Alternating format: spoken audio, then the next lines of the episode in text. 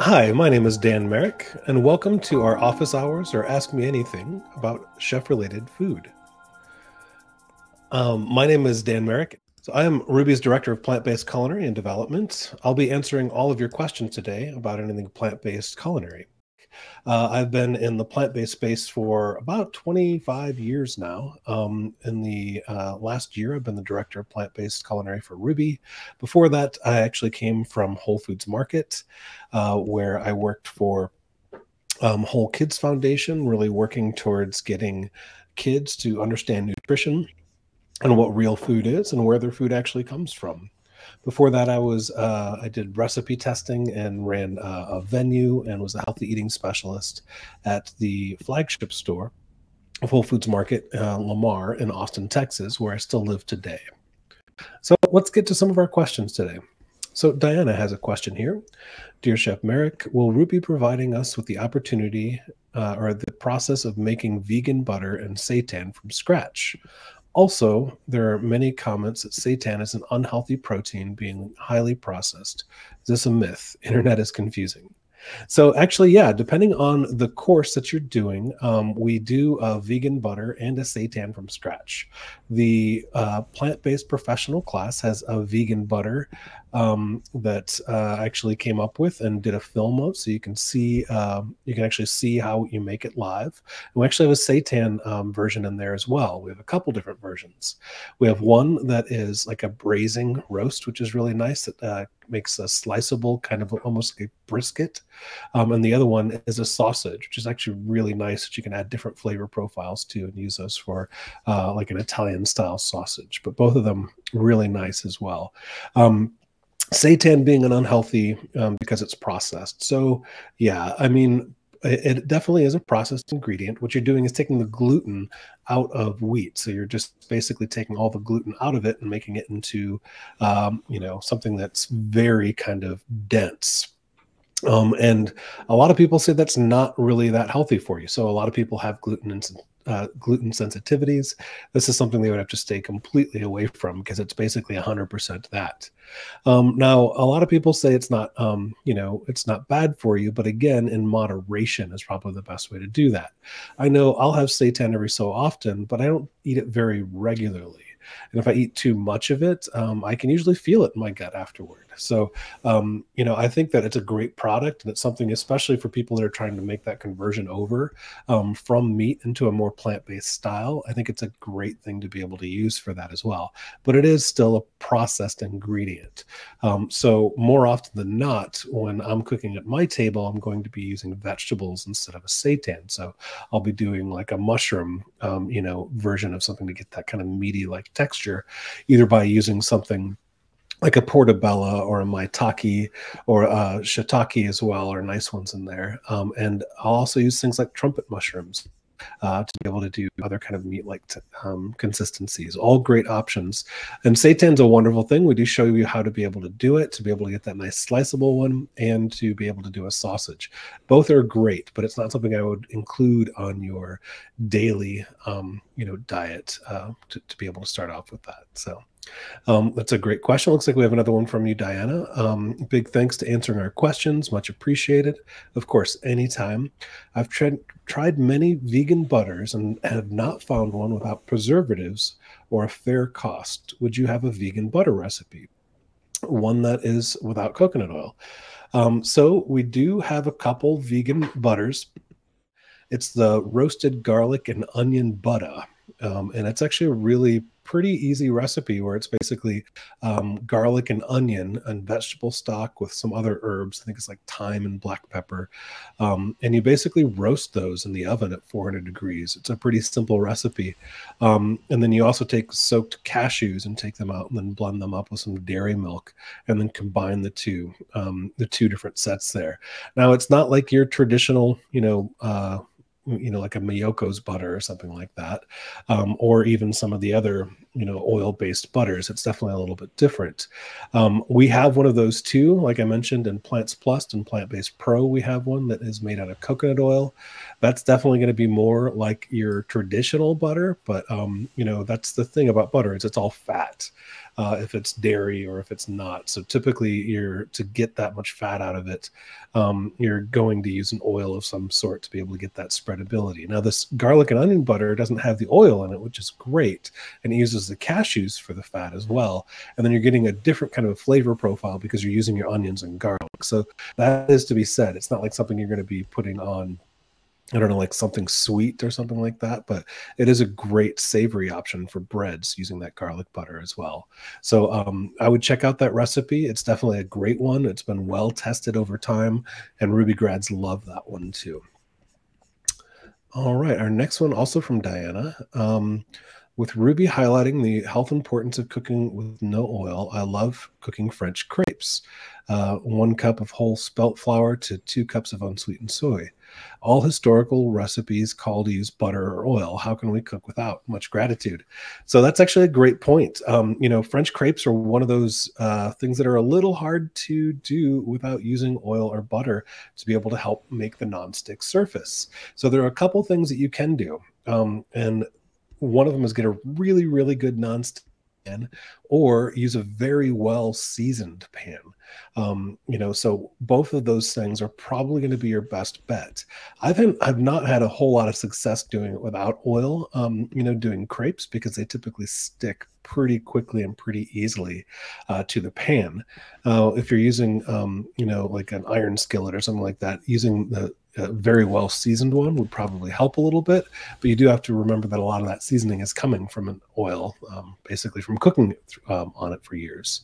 What I typically will do personally is I will actually take a non-stick pan and spray it with oil, and then take a paper towel and wipe the inside out, so I don't have an excess of oil. I'm not creating an overbalance of calories in it, but I'm still creating a very non-stick surface. Now you you can do that and you can probably you know cook uh, maybe two or three crepes but you'll probably have to do it again to be because it'll soak up any of the uh, residue oil that's on there. So crepes definitely going to be a little hard to not stick to a pan unless you have a very good non-stick pan um, or a very well seasoned one as well. So i hope that helps diana. All right. Um, it looks like i have another one from diana here and it's also asking about the the butter without coconut oil uh, will it show us how to make it from scratch? Yes, it will. Uh, that's the recipe that was linked uh, above for the um, the garlic and onion butter is the one that's the no oil version. But again, it is not. Uh, it's a savory butter to be able to go with that. So it almost has like an herb kind of taste to it, but unbelievably tasty one too. All right, Mary Ellen, with with grilling season arriving, I'm curious, what are your favorite plant-based things to grill and how do you best grill using no oil? Or is there a time when just a little oil is worth to really improve the flavor? Um, so yes, I actually love grilling vegetables. One of my biggest tips that I tell people is don't oil the vegetables, oil the grill. Um, and why? It's kind of the same thing with the crepe. What you're doing is making a non-stick surface on your grill. So what I'll do is I'll take a little bit of oil, put it onto a paper towel and then use tongs to wipe down the grill just to make sure that, that the grill top surface is uh, has a little bit of oil on it, but it's basically making it a non-stick surface and it won't stick as, as much. Now, a lot of that oil is going to burn off as you're cooking, which is great because it's not going right directly onto your vegetables. Some of my favorite things to grill, corn, corn on the cob is definitely one of my top ones. I also love to do eggplant. Um, eggplant I actually do quite often to make baba ganoush just because it has that nice smoky flavor flavor to it. So what I'll do is just put slice them in half and put them upside down. Um, well, I guess face side down, the cut side down onto the grill and then let that cook and almost char and the inside will just come scoop right out and you can uh, mix that with some tahini and garlic and it makes a great baba ganoush so so good. Um, but yeah corn on the cob is definitely one of my favorites. Other kind of staples like zucchini i like to do things sometimes sweet too like pineapple or mango are wonderful additions to be able to put on the grill.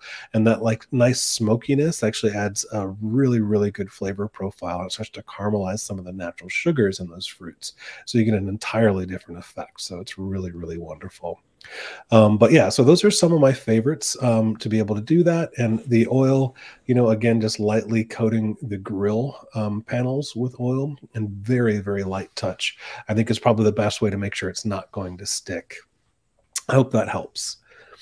All right, Bernadette, uh, what would you recommend as a substitute for coconut milk? You're allergic to it, and I want a Whole Foods. I want to the Whole Foods cookbook. Um, thank you. So, uh, let's see. If you look if you're looking for an, uh, a substitute for coconut milk that really kind of depends on what you're cooking. Um, you know a lot of times coconut milks are used in things like curries um, you know and some thai dishes and things like that as well. Now if you're looking to be able to cook into that i would just kind of recommend taking your sauce and a little bit different direction. Um, you know, uh, what you're kind of looking for in that is a little bit of the fat, but a lot of the liquid as well. So doing a vegetable stock and maybe a combination with something that has like a like a nut butter or something like that would be really good. Either a peanut or a cashew or something like that might be a nice combination to be able to get the fat that you're looking for out of something. Um, you know, peanut is definitely going to have a stronger flavor. So if you're looking for something that has a little less flavor, something maybe like the the cashew or macadamia nut might be a nice version. And what you would do is basically soak the cashews or the macadamia nuts overnight. Macadamia nuts can take a little bit longer, um, but then after they've soaked overnight, you can put them into a high speed blender blender a little bit of water and turn them into a paste, which is really nice. Um, to be able to use in a host of different things. We do a cashew bechamel through Rouxbe, doing that same kind of a process. Um, but if you're looking to do something like a curry or something like that, that could actually be a nice, uh, you know, other kind of a take or a different spin on that. If you're using coconut milk for other things, as far as like I've seen people use it for creamers or for other kinds of milk, you can also substitute out something like an almond milk or a soy milk to be able to make that same effect happen. In fact, almond milk might actually be a good substitute in those curries as well well, just because it's been, um, you know, it's a little bit easier to be able to get into. But otherwise, soaking the, the nuts overnight, breaking them down with a, a high uh, high process or high um, powered blender um, would probably be my best bet to be able to replace those in something like a curry. Hope that helps, Bernadette.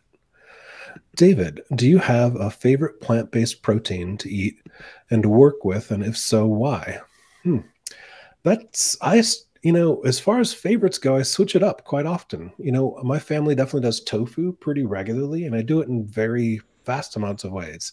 For lunch today, I had uh, tofu on a Caesar salad that I had made. Um, it was, uh, and it had tofu in it in two different ways. Actually, the dressing was um, a silken tofu that I had added some kelp granules and garlic to, uh, and some apple cider vinegar um, and just literally kind of made it up off the top of my head, but basically made uh, you know a Caesar type dressing, and then um, I also did like a Greek tofu um, as like a feta instead. So I cubed the feta um, and then marinated it in lemon juice with oregano, um, a little bit of water and garlic, a little bit of salt and black pepper uh, to be and nutritional yeast, and made that as kind of my brine and then let the tofu soak overnight. It was a firm tofu, and it holds up really, really well as a feta. So that's actually a great couple ways to be able to use tofu. But I also do things like tempeh quite often as well. And when I'm using tempeh, I typically boil the tempeh before uh, doing anything with it, and then I'll cut it up into the slices or the chunks that I want to, and then cook it with um, you know, and I'll do that in a host of different ways on tempeh as well, where you can slice it up to be able to put into sandwiches um, or to put into curries. I do a lot of different things with those kinds of proteins as well. Now, outside of that, I actually, you know, um, for that main dish ish, I typically go for mushrooms quite often. Um, you know, and it it's not as your protein, you know, so much, but it uh, you know, you get a lot of the umami flavor that you're looking to be able to get out of the mushrooms. So those are something that are on my plate almost every single dish. Um, outside of those, I'll actually go for quinoa quite often as well, just because it's a nice kind of alternative to rice using um, you know a different grain that actually has the protein in it. Um, it's something that kids can get you know wrap their heads around pretty easily too. But those are probably the ones that I use the most are quinoa, tofu, and tempeh. And tofu is probably the one I use more often than the other ones. Hope that helps, David.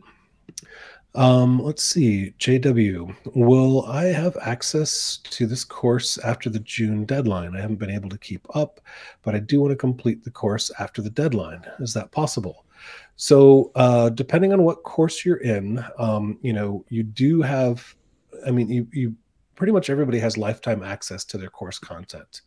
Um, you know, this sounds like something you might want to c- contact support with. So I would email support at rouxbe.com to be able to get your exact uh, um, exactly your, your, your scenario but kind of just a general answer from our support would be that after you graduate um, your or your 30 days expire whichever comes first uh, the only areas locked will be quizzes instructor graded assignments um, and the question and support function. Other than that you'll still have all the lessons the recipes etc to review at your leisure. Um, if you've not completed the program by the deadline and decide to complete your certificate at some point you can also purchase an extension. Um, and you can do that just by going to your dashboard, locate your course, and then uh, click the need more time link. Um, and you'll actually be able to buy a 30 day extension depending on the course. I think it's if it's forks over knives, it's I, I, can't remember the exact price on it, but that's probably what I would do. But for your specific individual purpose, contact support at rouxbe.com and they can give you more detail on your unique situation. All right, Carol, thank you, Dan, for your service to our community advancing the health of our children. Thank you very much. I love doing that. Uh, I completed the Rouxbe plant based program, and my goal is to impact families for greater health. Can you give a couple suggestions as how to begin that journey? That's wonderful that you've chosen to do that, Carol. I think that one of the best ways that you can really help, uh, you know, is to go into your local community, people that you actually know pretty well, to be able to uh, kind of start that impact. Um, now you can ask in your direct community if you have ways to be able to help, uh, you know, children's um, areas, either through after school programs or by doing some volunteer work. Um, I love to do things at like farmers markets to be able to get kids to explore vegetables and that way as well. I've done lots of cooking demos at farmers markets too, where I'll do like a build a salad competition with kids, and then um, you know everybody makes their own salad and then picks out their own dressings to either make or to put on um, and see which one's the best one out of a tasting or something like that. Um, but there are a host of different ways to be able to make that happen. I think the best way to do it is to find what's comfortable for you and your community to figure out how much time you can dedicate um, to you know being able to give back to those family as well. And if you're really full on go for an organization that does it full time. So i did that for years. I did that for eight years at whole kids foundation or i directly uh, you know i worked full time at a job uh, really trying to change or move the needle a little bit on school nutrition and really trying to get kids to understand nutrition a little bit better um, and emphasizing fruits and vegetables and trying to get kids to eat more plants. Um, now there are a host of different organizations out there like that, like Whole Kids Foundation from the Humane Society has a wonderful program where they're teaching, um, you know, a lot of different um, universities uh, also de- depend on RDs um, to be able to help do some of that work. So there's always opportunities to help some registered dietitians on um, doing some cooking demos and things like that as well too. So there's really a host of different ways to be able to help in your community, um, but everybody's community is very unique and different to them. So I would probably ask your friends uh, that you know you trust uh, around you to be able to kind of get a start with that, or maybe even look through some different groups and meetup groups that might be able to help you on the local level too. And then definitely check out some local farms, local farmers markets, and CSA programs, so community supported agriculture programs. All of those are great places to be able to uh, start, you know, kind of working with food a lot more. Um, you might also want to look at some different soup kitchens or some different organizations that help kids directly in after school prog- programs or uh, being able to help supply food for some of those as well. But that's great. I really commend you for doing that, Carol. It's it's a lifelong journey and a lot of fun. Um, you get a lot out of that. So congratulations and have fun uh, after graduating the class. Speaking of graduating, Heather, I just graduated today. Congratulations. Uh, can I add my professional plant based certification badge to my personal chef business website? You absolutely can.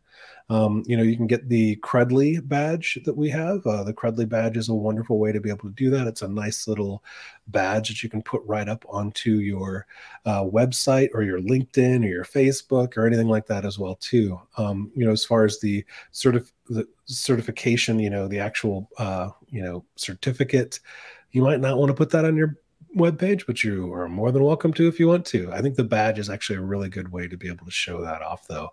Um, and if you're looking for ways to be able to do that, uh, it should be probably one of the last links on your class, or you can email Randall um, with two L's at rouxbe.com uh, or support at rouxbe.com, and uh, we can help you get that badge for you. But congratulations, Heather. Uh, welcome to the plant based community. So, uh, Aaron, given your past experience in grocery industry with Whole Foods, what trends or changes do you see in ready-to-eat food segments? Or could you share a little more about your experience in the Austin, Texas market? Yeah, so uh, in Austin, Texas, it's been an amazing journey. You know, uh, I moved to Austin 17 or 18 years ago, and um, been a you know been plant based that entire time.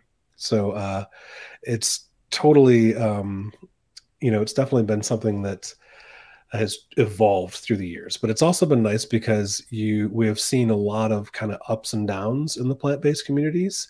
Um, so we'll see different you know some restaurants like Casa de Luz have been here forever and hopefully they will be here forever which really focuses on macrobiotic you know vegan food which is wonderful uh, we used to have a couple raw restaurants like beets um, that unfortunately are no longer around but were a great resource for the community. And now we see different uh, pubs like the beer plant that are popping up and some under other just wonderful like food trucks and things like that as well. So uh, we're seeing a lot of plant-based um, you know options in austin and have always had a pretty regular um, you know uh, appearance of plant-based uh, specifically plant-based restaurants, which is great.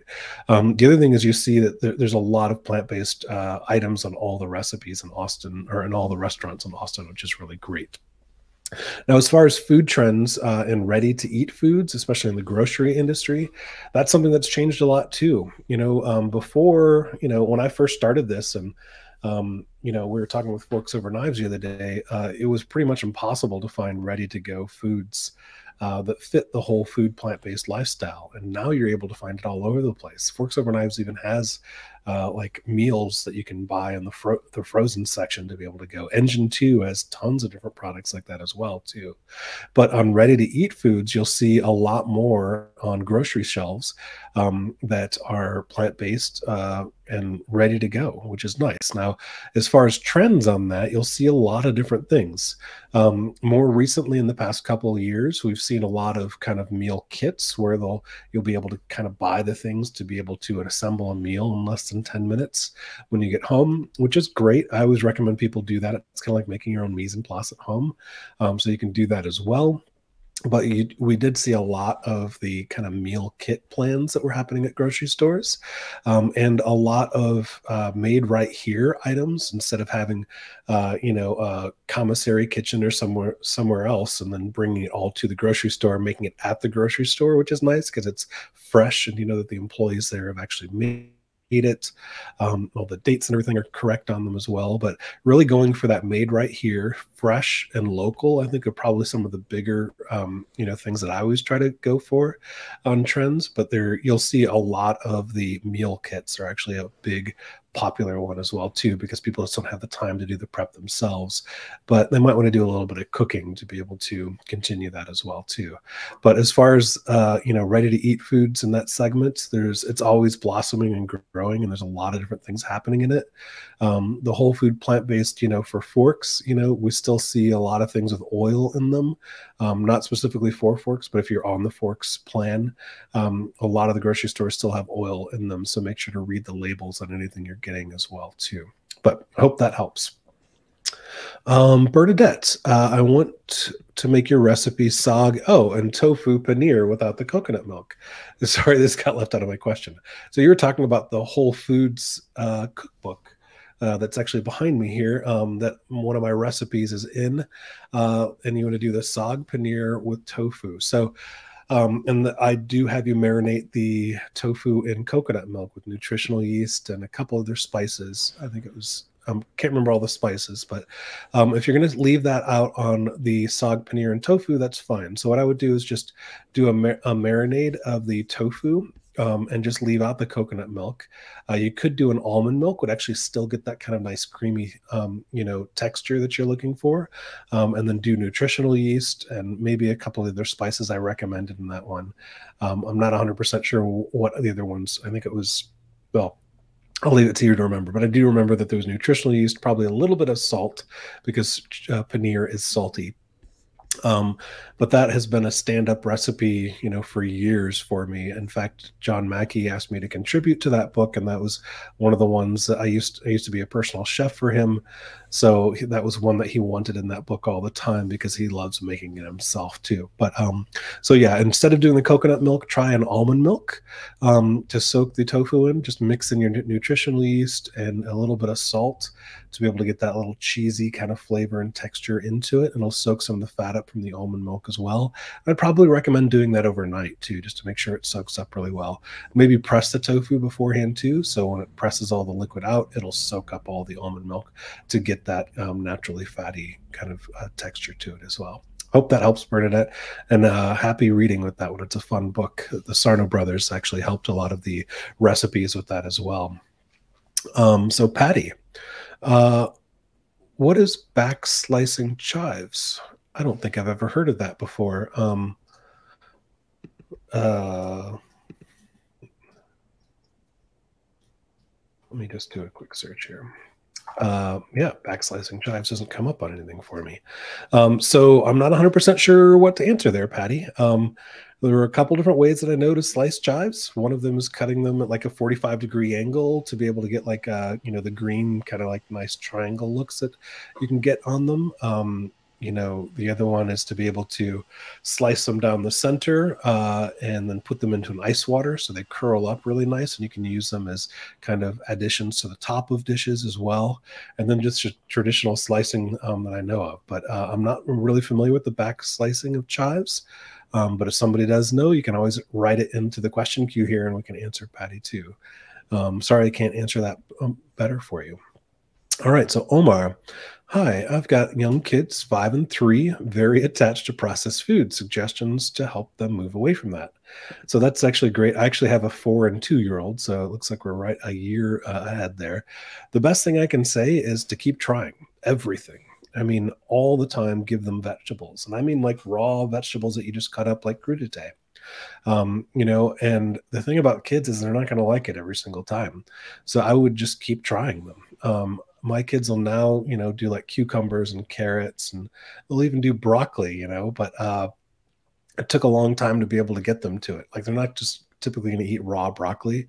I do kind of a parboil on it, so it has a little bit of crunch to it, and then take it out and put it into an ice bath.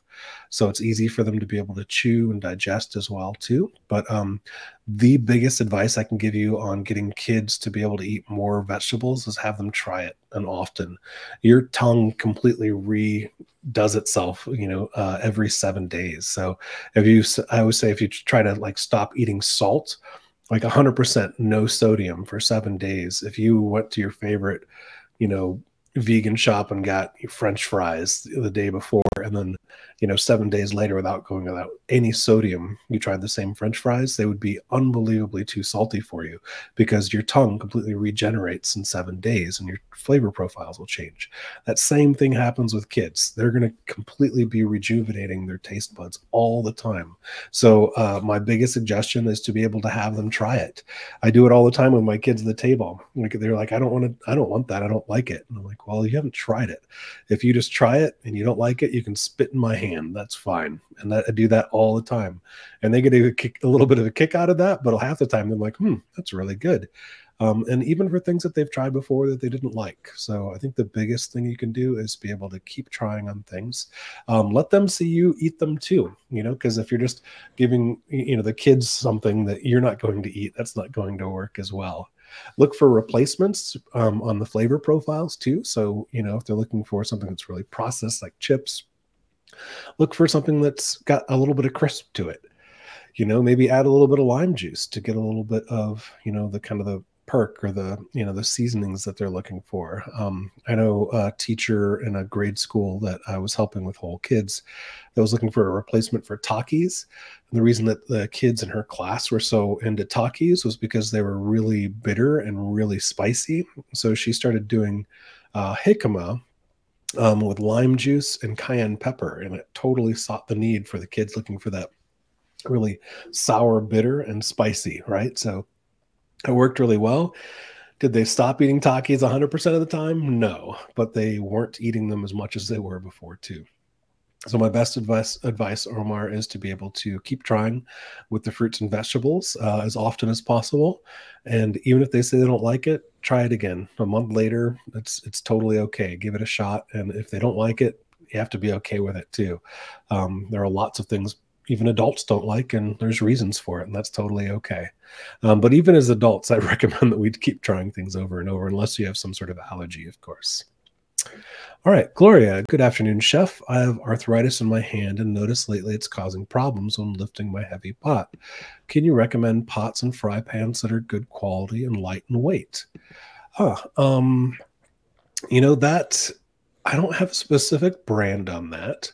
Um, I do have pots that are very heavy and I have ones that are very light. And typically, the ones that are really light are actually going to be my aluminum pans, which I'm not a huge fan of. Um, I usually like to have steel uh, pans or copper, you know, uh, in the bottom and then steel on the top because that way uh, the heat works really well for them. Um, but I think my lightest pans are actually aluminum made, and I'm not a. I don't usually recommend people to have aluminum pans unless it's, of course, a, the same way it's a copper on the bottom and the steel on the top.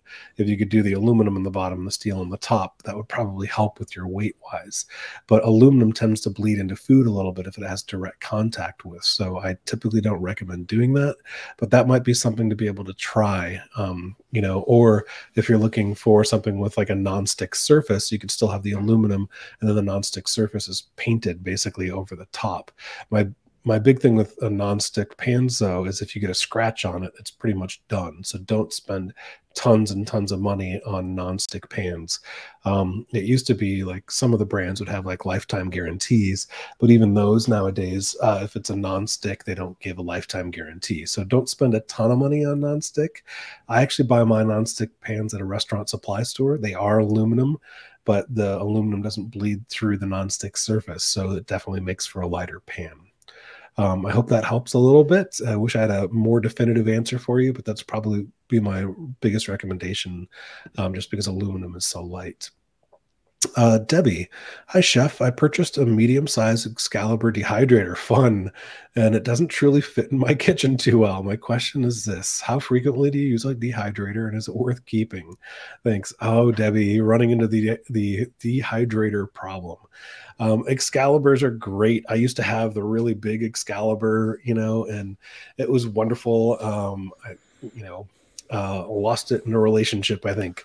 Um, but luckily, I got I married a woman who had one, and uh, it's a different one. It's not an Excalibur, uh, but it was much smaller, and I actually love that because I don't use a dehydrator a ton, but some people do. Especially when I was doing catering, I used it a lot more, um, especially the Excalibur version, because I would be doing all kinds of like raw chips or crackers or, you know, raw tacos, all kinds of fun things that you can do with those. Um, you know, same with the like the fruits and stuff like that. Wonderful things to be able to make with dehydrators. So it really depends on you. In fact, we are cooking raw kale chips, I think, right now in our dehydrator. Um, you know so it really depends on some of the things you eat like if you're you know like our family loves kale chips so we make them pretty darn regularly um you know and it's probably once every you know once we kind of get in the methods of it it's probably every couple weeks but there's also like months at a time like six months at a time where we never even get it out. Uh, i know chef barton just uh, shared something on his garlic live event that you can always search on the live events here about dehydrating garlic for like months to be able to make a black garlic which is pretty cool. Um, and that's like a natural fermentation process. So there are a lot of fun things to do with dehydrators. The Excalibur is kind of big, but it is one of the best on the market. Um, now you can, of course, just uh, go down in size on your dehydrator, and that's basically what we did. Is we went with a smaller version. Um, it can't do as much, so I'm not doing my catering out of it, but I'm not really doing my catering anymore, so that's totally fine.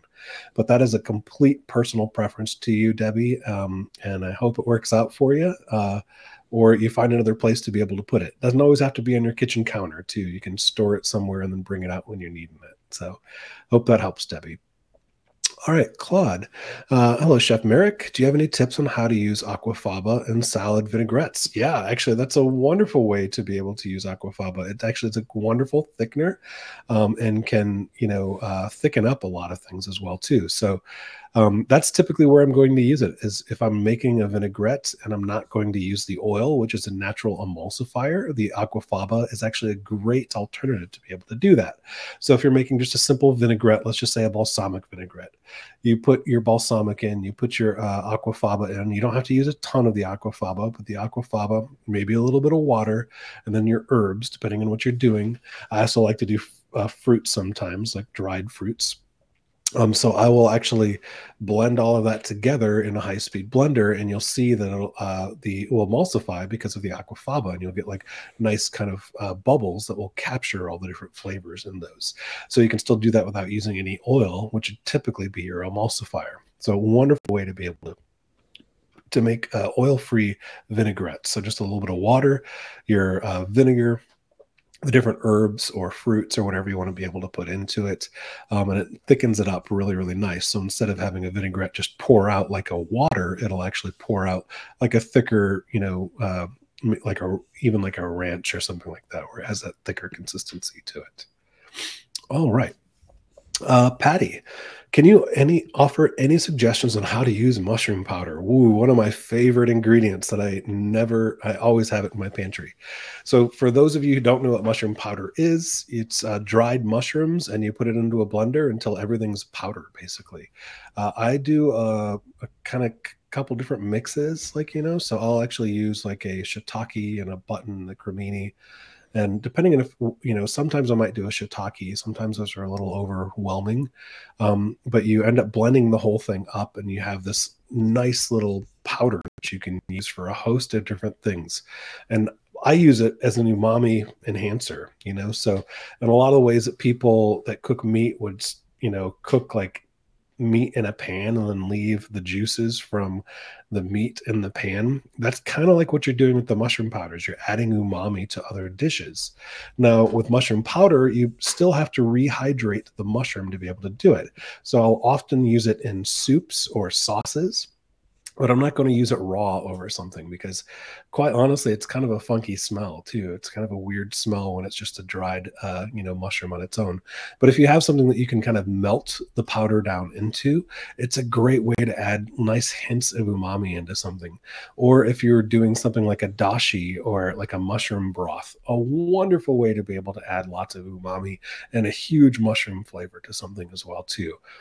I use it in a host of different ways to be able to add just a nice, more complex flavor to something um, that really kind of rounds out the palate really well. So putting like a fat and an acid with a, that umami from the mushroom powder and all, all those things combined in there really help create a depth of flavor in many, many meals.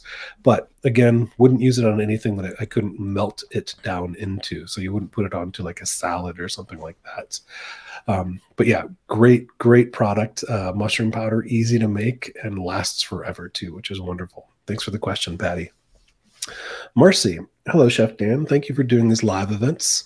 Uh, have you made silken tofu? Suggestions? I have a hard time pra- uh, sourcing organic silken tofu with my suppliers, and I'm looking to making myself. You know, Marcy, that is not something I have done. In fact, my uh, four year old wants us to start making tofu. I have seen the process, I've seen how to do it, but I've never made it myself.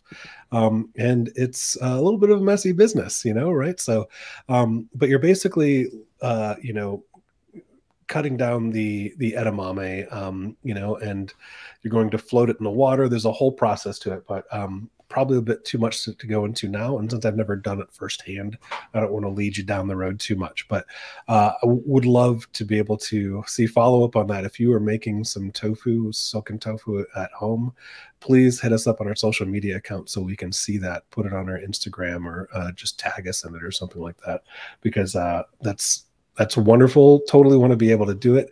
Have not uh, made that jump yet into it though, but great product to be able to start making. Um, all right. So, Lynn, what about anodized aluminum pans? Is that safe to use? Um, I'm not 100% sure on that, Lynn. Uh, you know, on aluminum pans, it's it's kind of been one of those things. Like every most restaurants use aluminum pans. It's something that we all come come into contact quite often with. Uh, the reason they use them in most restaurants as they're light and they're affordable. Um, you know, but uh, I have heard for a long time that aluminum pans are not the best because they do leak uh, some chemicals into your food. Um, so the different process to them, I'm sure there are processes that they've come up with to be able to make them safer. Um, but the issue that I have with them is just like the nonstick. Once that coating starts to kind of come off a little bit, that of kind of get into your food. So um, I'd have to do a little bit more, more research on anodized aluminum to tell you the truth, Lynn. I don't want to steer you one way or the other. If it's the pans that you're using now, um, that's okay. I mean, don't go out and buy all new pans just because I'm like Dan. Dan Merrick doesn't like aluminum pans don't do that. Um, do a little bit of research on them, see what works best for you. And if it's specifically around the weight and lifting on them, there might be other alternatives like ceramic out there too that you might want to invest in. I hope that helps. Um, L, uh, that is Canadian or U.S. glass companies making pans and pots heavy metal free. Um, I heard new reports of leaching even from steel. Iron is associated with Alzheimer's uh, Association after the doctor told me to use it daily for uh, over two years. It's hard to find glass companies. Yeah, so there are. Um, I don't. I don't know of any uh, the glass companies making those heavy uh, pans like you know like a saute pan. I mean, I use kind of things like Pyrex all the time. I have heard things about the iron associated with Alzheimer's d- disease but uh, I haven't seen any reports directly, you know, from that. And I have heard about steel leaching as well too. So I guess we just can't cook, um, you know. So there's there's you know again kind of picking your battles and seeing which one works best for you. If it is something that you're worried about, do a little bit of individual research to make sure that you're getting exactly um, you're getting into what you want. I I use a combination of all of those things um, at my at my home personally. I use steel the majority of the time, but I use iron, I use non-stick, I use aluminum as well, you know, and I use glass baking dishes pretty much exclusively. Um, you know, so there's a host of different things that I use on these too. Uh, so really kind of, you know, picking the worst enemy um, and getting rid of those ones and um, you know, joining on the side you want is probably the best thing to do for that. Thanks for that comment. Uh, Valentina, hello, Chef Dan. What would be the best egg replacement for gnocchi? Thanks. I actually don't use egg in my gnocchi at all. I just use potato and flour, and it works wonderfully uh, on the Plant Based Pro class and the the new Plant Based Pro class and the Plants Plus class. I actually did a video on them, uh, showing how you can make gnocchi just using flour and uh, potato, and they work fantastically. Um, I have seen other people use aquafaba in them to be able to hold up to it. But honestly, it depending on how wet your you know your potato is, it works fine without the the egg in it. Um, you know, so uh, aquafaba would probably be a close second, but honestly, I would just make it without because it works just fine. the nice thing about doing the gnocchi with just the potato and the flour is you get that fine mix to see how close you are. You know, if it's like sticking to your hands, you don't have enough flour in it um, you know, if it's just kind of balled up and completely a ball, like you're probably using a little too much flour into it as well too. So, um, but yeah, for egg replacement and gnocchi, I would say just uh, don't use the egg. Lynn, um, I've been reading that hemp milk is nutritionally best to use. What do you think? Uh, hemp milk does have a lot of great nutrients, and there's a lot of great things in hemp um, for you. It does strip some of the things out of those and they might add a little bit in depending on the company um, but that's a personal preference as well too. So hemp milk is wonderful for nutrients a little bit more expensive um, than some of the other ones um, you know but they're also like the almond milks the soy milks those are all things that they would add things into as well too depending on the company. So that's again a personal preference. Look at the nutrition label on the back to be able to see that you're getting the nutrients that you want to. And always of course read the uh, the ingredient label.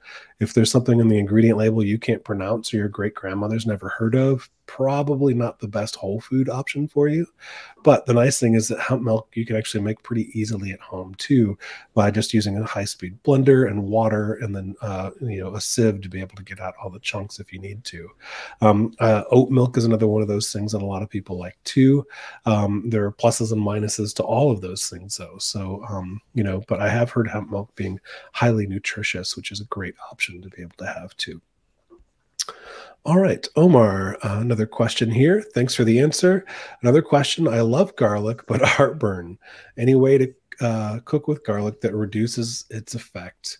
Um, you know, that really depends on a bit of too how much garlic. You know, raw garlic tends to be able to give heartburn heartburn a lot faster than cooked garlic so make sure you're cooking with it um, you know uh, i'm always mincing my down mine down really really small uh, don't add it right away into a dish, but um, make sure that you are adding it in maybe after you're caramelizing your onions or something like that. But just getting some of the, um, you know, make sure it's cooked a little bit with that. I've heard of people boiling garlic before adding it to dishes too, to be able to get some rid of some of the effects and that are coming from that that might cause that but that's probably the best way that I would say is tr- make sure it's cooked beforehand, um, and then also maybe try the boiling trick before too. But thanks so much for your question, Omar. And thanks everybody for all your questions today. Hopefully, it's been uh, highly informative for you. And uh, happy cooking. And we'll see you at the next live event. Have a great day.